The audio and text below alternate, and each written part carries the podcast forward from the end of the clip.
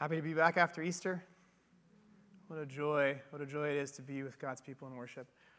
I don't know if you remember um, back, hopefully you do, uh, to you know when, when you first came to know and accepted Christ as your Lord and Savior.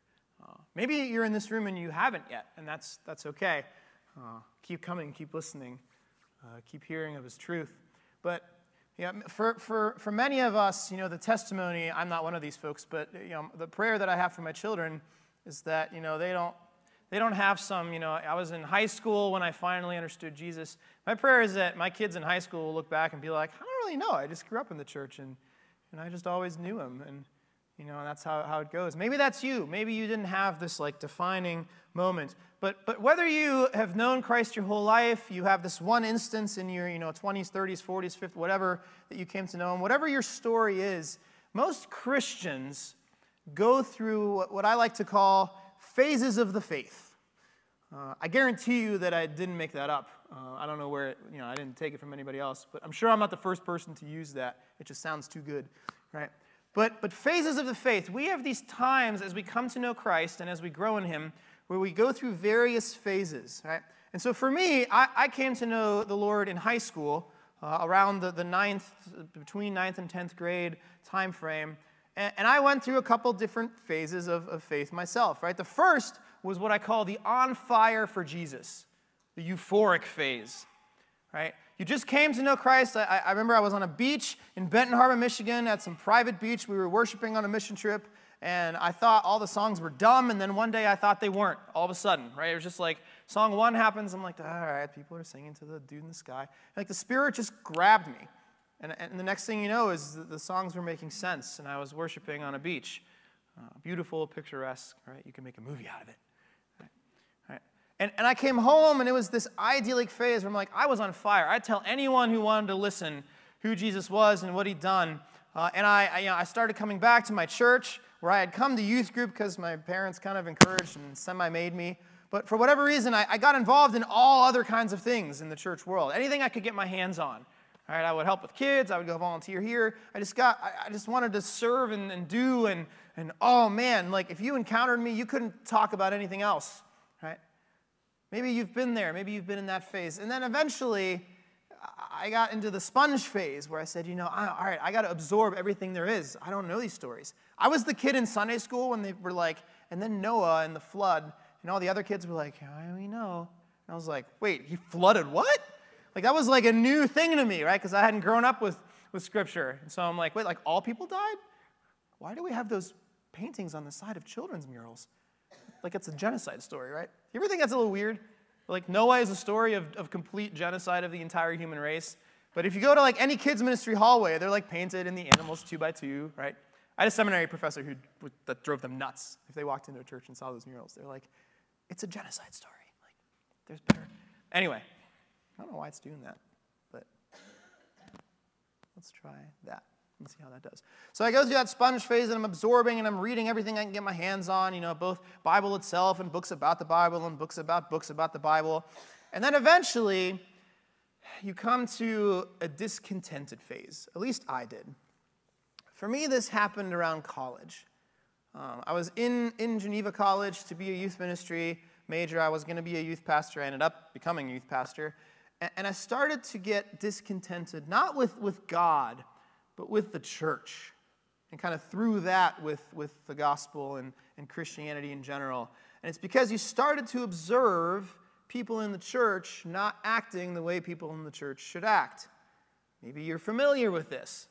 Maybe this is you, right? Raise your hand. Don't name names and don't look at them, but raise your hand if someone in the church, this or another church you've ever been a part of, has, has made you feel like Christians are hypocrites. Raise your hand if you feel like that might have been you at some point, and someone else's, someone else's hand in this room might be raised at, you know, at your, right? It's, it's the reality of the situation, but we go through it, and I became very disenchanted with the church. I became very pessimistic about the church. I said, you know, if the, if, if the gospel is what, what it is, and if God is, is who he says he is, how can his people act this way? You know, they talk behind each other's backs, and there's power grabs, and, you know, people wants, want to be part of the church for what it can do for them, and, you know, they just, this is just, they're here for their pet project, and whatever, whatever reasons that I had over the years, it just became... Like, the church just became more of a nuisance to me. I'm like, man, God is great if this church just weren't part of it. Right? It's like teachers who are like, teaching's the greatest job ever if it weren't for students. Right? Like, it just, it just became, and I mean, I really, it really started to get to me because every church I walked into, you know, there's, there's kind of certain levels of wickedness and hypocrisy and, and people that don't act the way that Christ followers ought to act. And so it just, I just became very discontented um, to the point where I'm like, you know, I think this Christian thing's great. I just don't know if I want to do the church part of it. Uh, so maybe I just won't go. Um, luckily for me, I was interning in places, so like I had to come to work. I never had the option. From, from college on, I never had the choice to skip church because it was my paycheck. And I would be fired if I didn't go. And so, but I think if I hadn't been in that position, I probably would have spent some time away from the church because I just grew discontented with it, right? The behavior of the people didn't match the gospel. Right? Christians, am I not right? Christians should look and act a certain way. Right? If we're going to be believers and we're going to follow Jesus, well then, darn it, we should act like it. And they didn't, and it drove me nuts. Then I began to learn that my view towards God's church and its people was very Pharisaical. I had a very wise uh, pastor friend once tell me, if you ever find the perfect church, don't join it because you'll screw it up. And I believe that, and I will take that to the very end of my days and to retirement from ministry. If you ever find, if, if you have discontentment with this church, congratulations, you're in good company, so does everyone in the room. Right? If you think, there are people here that are hypocrites, they're not acting the way they should, they rub me the wrong way, great, keep coming, you will fit right in. It was a Pharisaical way of thinking, this idea that the church should somehow reflect the idealized version of itself that Christ eventually promises to call home as his bride, when it's not there yet. And so I was taking this Pharisee approach. You know, we read about Pharisees in Scripture and the way that they, they treat and, and think about people and, and, and want to be higher than them and better than them and put down others and build up all these laws and different rules to try to puff themselves up as the, the Christians that everybody should emulate, right? And in the meantime, I just realized, wow, I'm doing that. Like, who am I to somehow place this standard that I can't meet upon all the people that I go, just so I can feel good about the church that I attend? And I learned a very important lesson that day. There is a reason the Lord calls his people sheep. Sheep aren't the most intelligent. I'm not saying Jesus thinks you're dumb. That's not what I'm saying at all. But sheep, like, when they fall down, they can't get up.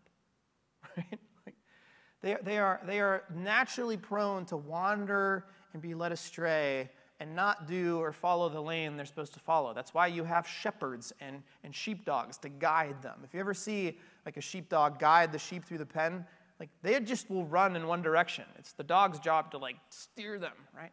Because they're sheep. We as God's people are sheep. And I'm not saying that I'm the pastor and you're the silly sheep. I'm saying we're all sheep. When Moses took the people through to, to the Exodus on the other side, what's the first thing they do? We talked about this. They groan that they have no food, as if God couldn't make it rain from the sky.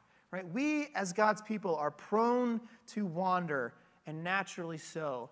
And to put this Pharisaical standard upon them is not fair or good or right or helpful to the church.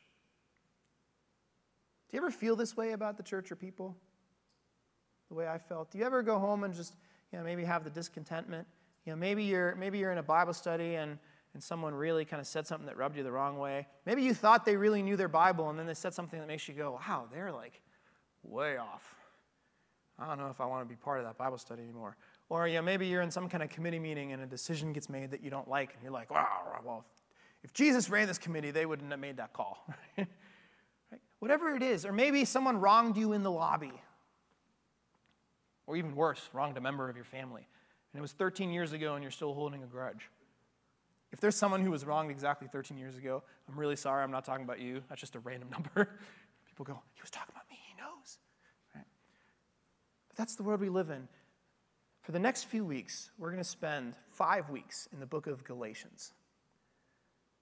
And Galatians hits on this. If you've ever felt like this, if you've ever felt a discontentment with the church and God's people, and if you've ever felt like this Pharisaical kind of, everybody should just, oh, if people would just do their job and be Christians, right? If that's been you, then this is the book for you. Because Paul, in it, decimates this idea that anything other than grace is what ought to reign supreme in our hearts, right? He's trying to unpack that in this book. What Paul is saying is Jesus suffered immeasurably. Humiliation and physical torture, both before and on the cross. He died and he rose for you so that you could have life. And he died for the truth of this book of Galatians. Right? And so that's Paul's goal. And Paul, in the first chapter of Galatians, does something really cool for pastors. He gives us a three-point sermon. And so I'm not usually a three-point sermon guy. I let the text tell me how many points the sermon is supposed to have. Sometimes it's one, sometimes it's thirteen. But this is one of those times where he gives us the beautiful, perfect three-point sermon. And so Paul in chapter one of Galatians hits on three truths. Number one, we have to always go back to grace. Everything in the church, everything we do, every decision we make, every way we treat somebody, every word we speak, every confrontation we engage in, we always have to go back to grace. It's always about grace, grace, grace, grace. If you do a word search for grace in Galatians, it's exhaustive. He will hammer this word home, and five weeks from now, you're going to be like, Pastor, please don't say the word grace anymore. I know that's hard to believe, but you will, because we're going to hammer it over and over again. That's the first thing. Number two, we have to please God rather than men. We have to. It's, it's essential for the Christian life that we put pleasing God above pleasing men. And number three, you have to remember the power of your story. And if you're wondering, what the heck does that mean? We'll get, we'll get there. So let's, let's stand together and hear the word of God in Galatians chapter one, and then we'll unpack those three things. Back to grace, please God rather than men, and your story is powerful. Hear the words of Galatians one. Paul, an apostle, not from men nor through man, but through Jesus Christ and God the Father, who raised him from the dead, and all the brothers who are with me. Grace to you, there's one, and peace from God our Father and the Lord Jesus Christ, who gave himself up for our sins to deliver us from the present evil age, according to the will of our God and Father, to whom be the glory forever and ever. Amen.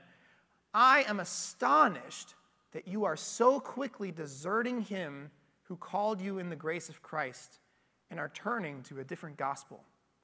Not that there is another one, but there are some who trouble you and want to distort the gospel of Christ. But even if we or an angel from heaven should preach to you a gospel contrary to the one we preach to you, let him be accursed. As we have said before, so now I say again, if anyone is preaching to you a gospel contrary to the one you received, let him be accursed. For am I now seeking the approval of man or of God? Or am I trying to please man? If I were still trying to please man, I would not be a servant of Christ. For I would have, no, have you know, brothers, that the gospel that was preached by me is not man's gospel. For I didn't receive it from any man, nor was I taught it, but I received it through a revelation of Jesus Christ. For you've heard of my former life in Judaism, how I persecuted the church of God violently and tried to destroy it, and I was advancing in Judaism beyond many of my own age among my people. So extremely zealous was I for the traditions of my fathers. But when he who had set me apart before I was born, and who called me by his grace, was pleased to reveal his son to me in order that I might preach him among the Gentiles, I did not immediately consult with anyone. Nor did I go up to Jerusalem to those who were apostles before me, but I went away into Arabia and returned again to Damascus. Then after three years, I went to Jerusalem to visit Cephas and remained with him fifteen days. But I saw none of the other apostles except James, the Lord's brother. And what I am writing to you before God, I do not lie. Then I went into the regions of Syria and Cilicia, and I was still unknown in person to the churches of Judea that are in Christ. The only, they only were hearing it said, he who used to persecute us is now preaching the faith he once tried to destroy. And they glorified God because of me. It's the word of the Lord. It's the word of the Lord. Thank you. With gusto from now on every week. Let's have a seat. So Paul starts uh, started the Galatian church in about forty-seven A D. Uh, there's some dates in play here, and this is important, because when he says in verse six, I'm surprised how quickly you've deserted this gospel. Right? It's worth thinking about how quickly have they deserted the gospel. It's about forty-seven, the fall of forty-seven, when Paul starts to work its way through the various cities. If you go to Acts thirteen and fourteen, you can read about how Paul goes through these the cities that are in the Galatia region and starts the churches there. Right? He visits in Acts thirteen, fourteen, he starts and he visits uh, first city in Antioch, then Iconium, then Lystra, and then Derbe. If you see those cities, those are all Galatian cities. So when you're like, when was the church of Galatia started? It was right around then, forty-seven or so A D, fall of forty-seven. We estimate that Galatians was written in about forty-eight of A D, like mid to late forty-eight. So we're talking less than a year later. As a matter of fact, Paul writes this letter to the Galatians, and then after he's visited them, he writes the letter, and then he swings, his journey is still going, and he swings back through those towns as we get to Acts fourteen, and we look around like, like twenty twenty-one, if you want to read for, read for yourself. He swings back through the cities on his way back from his missionary journey. This is his first journey, and then right after that, we have the Jerusalem Council in Acts fifteen. And so we know that Galatians, based on content, was written before the Jerusalem Council, and so we estimate that within less than a year of starting up some of these churches in Galatia, people were abandoning the gospel that they were founded on. Imagine us being a church plant and getting it all right, and in less than a year, we're just starting to toss aside the gospel that we got so excited about when we started all this stuff. Right? By the time he gets to Lystra in Acts fourteen nineteen, those from Antioch and Iconium, they're actually following him to other cities to persecute him. When he visits his last Galatian city, those from the first couple cities have followed him there and stoned the guy for what he has to say. Galatia has issues, major issues. And Paul's trying to address them. And so the first thing he says is, listen, you have to go back to grace. Right? It's this harsh rebuke, but he starts with grace. This is the cool thing. He is really going to diss the Galatian church over the next few chapters. But the very beginning of the letter, after his kind of greeting, is this, is what? Grace to you. Right? So even in his preaching to them about their lack of grace, he's starting by saying, before we get into all the ways in which you stink and need to re- reform yourselves, let's start with grace. Because if I'm going to teach it to you, I'm going to first give it to you. And so he says, grace to you and peace. Why? Because we have Jesus, the author and source of all of our peace. Right? What do we talk about? When Jesus was risen and he starts appearing to the disciples, we said this last week, what's one of the things that Jesus says? Peace be with you. Literally, hi, I'm peace, I'm with you. Right? And so Paul is saying, even in the midst of their failure to live out the gospel the way that they're supposed to, grace and peace is with you because Jesus has come and died and risen and covers the multitude of sins of which you are guilty. Now let's get into them. Right? So what was happening in the Galatian church? You had this group called the Judaizers. And as the gospel started to spread and as the message of Jesus started to become more and more prevalent, and this idea of grace only, of all the works and the law and all these things being secondary, there was this group of folks that started to say no. The biggest place that you see their, their protest is by calling on the Gentiles in Galatia, who are Christians, to be circumcised. Right? They wanted to mix those things together. They wanted to have the Jewish law and the Christianese all in one kind of nice melting pot, right? You can believe the Jesus thing, but you also have to still follow the law of the Jewish people before he came, because that's all still part of it. And part of how you're saved is by making sure you do these things. You have to be circumcised or else you're not part of the cool kids club. Right? So they come in, and Paul will have none of this. Absolutely none of it. Paul, in verse eight, starts to say some crazy radical things. He says, listen, if anyone, even if an angel of the Lord appears to you and proclaims some kind of a gospel contrary to this one, they should be accursed. It's a pretty serious thing. And then just in case you didn't get it, he doubles down in verse nine and says, listen, anyone who teaches you a gospel that doesn't line up with this one, you ought to be accursed. And he's saying this in the midst of all these Judaizer people who are doing the accursable offense.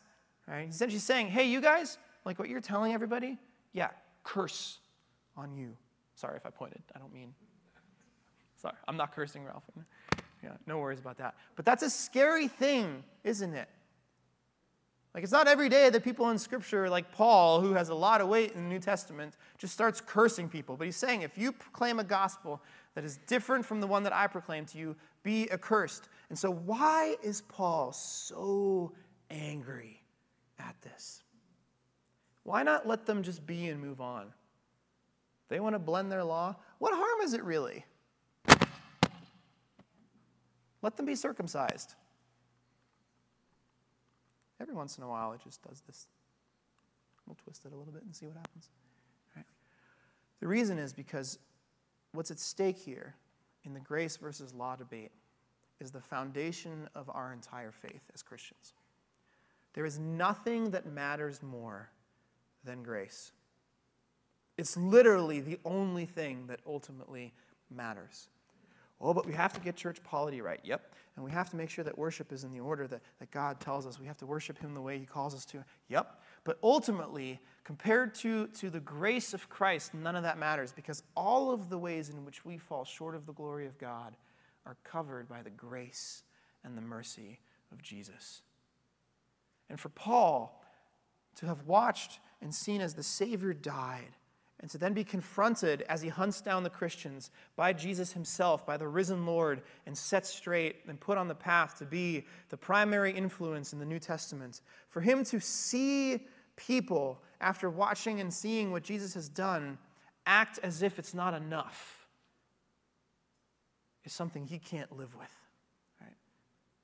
That's what happens when we think that we need to add to the gospel of Christ our own little laws and measures and ways of behavior. And yeah, it's great, you're a Christian, but if you're going to be here, you got you got to think this way and act this way and walk this way and talk this way. To add those things in is to say, yeah, Jesus died for you, but like it only gets you ninety percent of the way. You know, you got to do the other things to, to, to get over the hump when it comes time to go to heaven. Right? The very sufficiency of Christ's death on the cross is what's at stake. And so Paul is livid, and man, he gives it to the Judaizers, right? Giving in to them will be to compromise the gospel's very foundation. And I won't dwell on this a whole lot longer, because this is the theme of the whole book. Paul's going to spend the rest of Galatians unpacking how it is that grace has to be everything and the ultimate thing, and how it is that when we diminish grace, how we ruin the entirety of the gospel, and exactly how and why it works that way. He's going to unpack the various things that we do to diminish the, gra- the grace of the gospel, and he's going to tell us how they're damaging. That's kind of the rest of the next five weeks of our life are spent on that. But for today, we have to understand that where the law replaces grace, you no longer have a Christian faith. You don't just have a weak version of it. You, it's gone. Grace is absolutely everything. Number two, three-point sermon. We have to please God rather than men.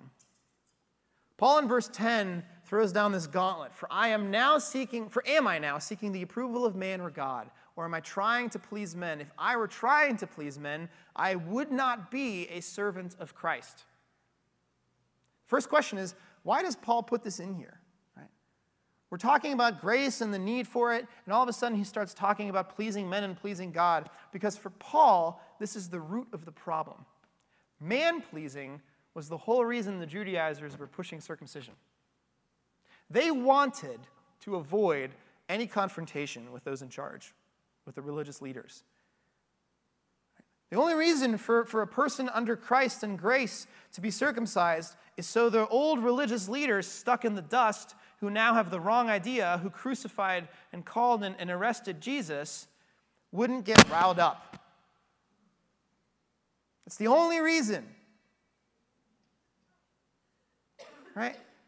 Let's just circumcise them so that no one gets mad. It's all about people pleasing. Keep your head down and don't cause a fuss. And man, the Christian church and the people within it have been guilty of people pleasing all of our lives and our days. Don't confront the sin of anybody in our church body because they'll get angry. Right? If we call them out for it, they might leave and take their tithing dollars with them. So-and-so has been here for a very long time. We cannot, we can't change anything that would anger because, you know, they're, you know they're influential. They're a founding member. Right? What we fail to do when we seek a man-pleasing culture in the church over a God-pleasing culture is we fail to say that God is the one who actually owns this. God owns you, body, mind, and soul. God owns his church, the building, the mission of it, the vision of it, the stuff inside of it, the decisions that are made in it. All of it is his. And we as God's people are called to do one thing, to please God rather than men. And as Paul tells us, if we don't, we can't even consider ourselves to be servants of Christ anymore. Yes, it's that harsh. One of the, the commentaries I read, uh, I just thought this was just entertaining for me, that the, the little line, the little quote that they had in it, they were talking about the Ju- Judaizers, and they said they were advocating for the Galatians to lose their foreskins so they could save their own skin. I just like that. There's like no message reason why I share that with you other than just, you know, and you know you're going to go home tonight and you go, what was the sermon about? Lose your foreskin to save your own skin. That's what the pastor said, and I don't know anything else that he said after that. It made no sense. Right? Why it keeps popping. People-pleasing is a real, real problem that we have. We do it in a couple different ways. Number one, we cave to influential people, right? Money means power. And so we, there, there's a reason, by the way, if you ever wanted to know this. I, as your pastor, make a very adamant effort to know nothing about who in this church gives what, how much, and when. I don't know, and I don't want to know. As a matter of fact, there are very few people in this church who do know what you give. Like, only those who have to, because like someone has to take the check and put it in the bank. Like we have very specific sets of people who we put in charge of knowing who gives what. And, and as a session, we get trends. Like we know what giving is. We know how it goes up and down, right? But we don't know about individual people. And I do that very much on purpose because someday, someday I may have to offend one of you. Not because I like offending people, but because the gospel may demand it. And when that happens, I want to know that you are the one who contributes fifteen percent to the church's budget. And I don't care. And if you think I should care, I'm really sorry. But you're giving for the wrong reasons. All right. That's not how it works. In a church that pleases God, in a people of God that please God rather than men, we do not worry about the influence of people. We please him and not men. One of the other things we do is we ignore hypocrisy because we don't want to hurt feelings. One of the last things we do is we hide from the cross. What do I mean by that? How many of us, when we go out into the world, we have a certain sense of embarrassment to talk about our faith? Right? You have a chance to bring it up at work, but you don't. Because you're worried that they might judge you. The Lord died on the cross for our sins and then rose. And one of the things that he calls us to do is to follow his footsteps. When you sign on to be a follower of Christ, what you sign on for is to follow the footsteps of Jesus during Holy Week. You're almost given a certainty that you also will endure mockery. You also will endure scorn from this world. Because what Christ says about how the world works doesn't mesh with what the culture says. And we're called to go into that world and to call it out and to bring it to Christ. And to allow the Holy Spirit to work to accomplish that goal. But we don't because we're worried about what people will say or think or do to us. Right? Anything from actual persecution to just being made fun of or thought lesser of. Ah, she's that Bible thumper at work. Here she comes again. I bet you she can ask me to come to church for the fourteenth time, right? We, we, know, we know that's how we think, right? Because when we seek to please men rather than God, that's what we do. And Paul says, listen, you cannot live that way. People-pleasing is what hinders grace entering the world. And he's right. Number three, we have to remember that our story has an immense amount of power. The first chapter of Galatians is a little weird because he's talking about grace and then he talks about this man-pleasing. And then starting in, in, in verse eleven, he, he switches it up and all of a sudden just starts to give his testimony. Right? Grace is important, blah, blah. I, Paul, a servant of...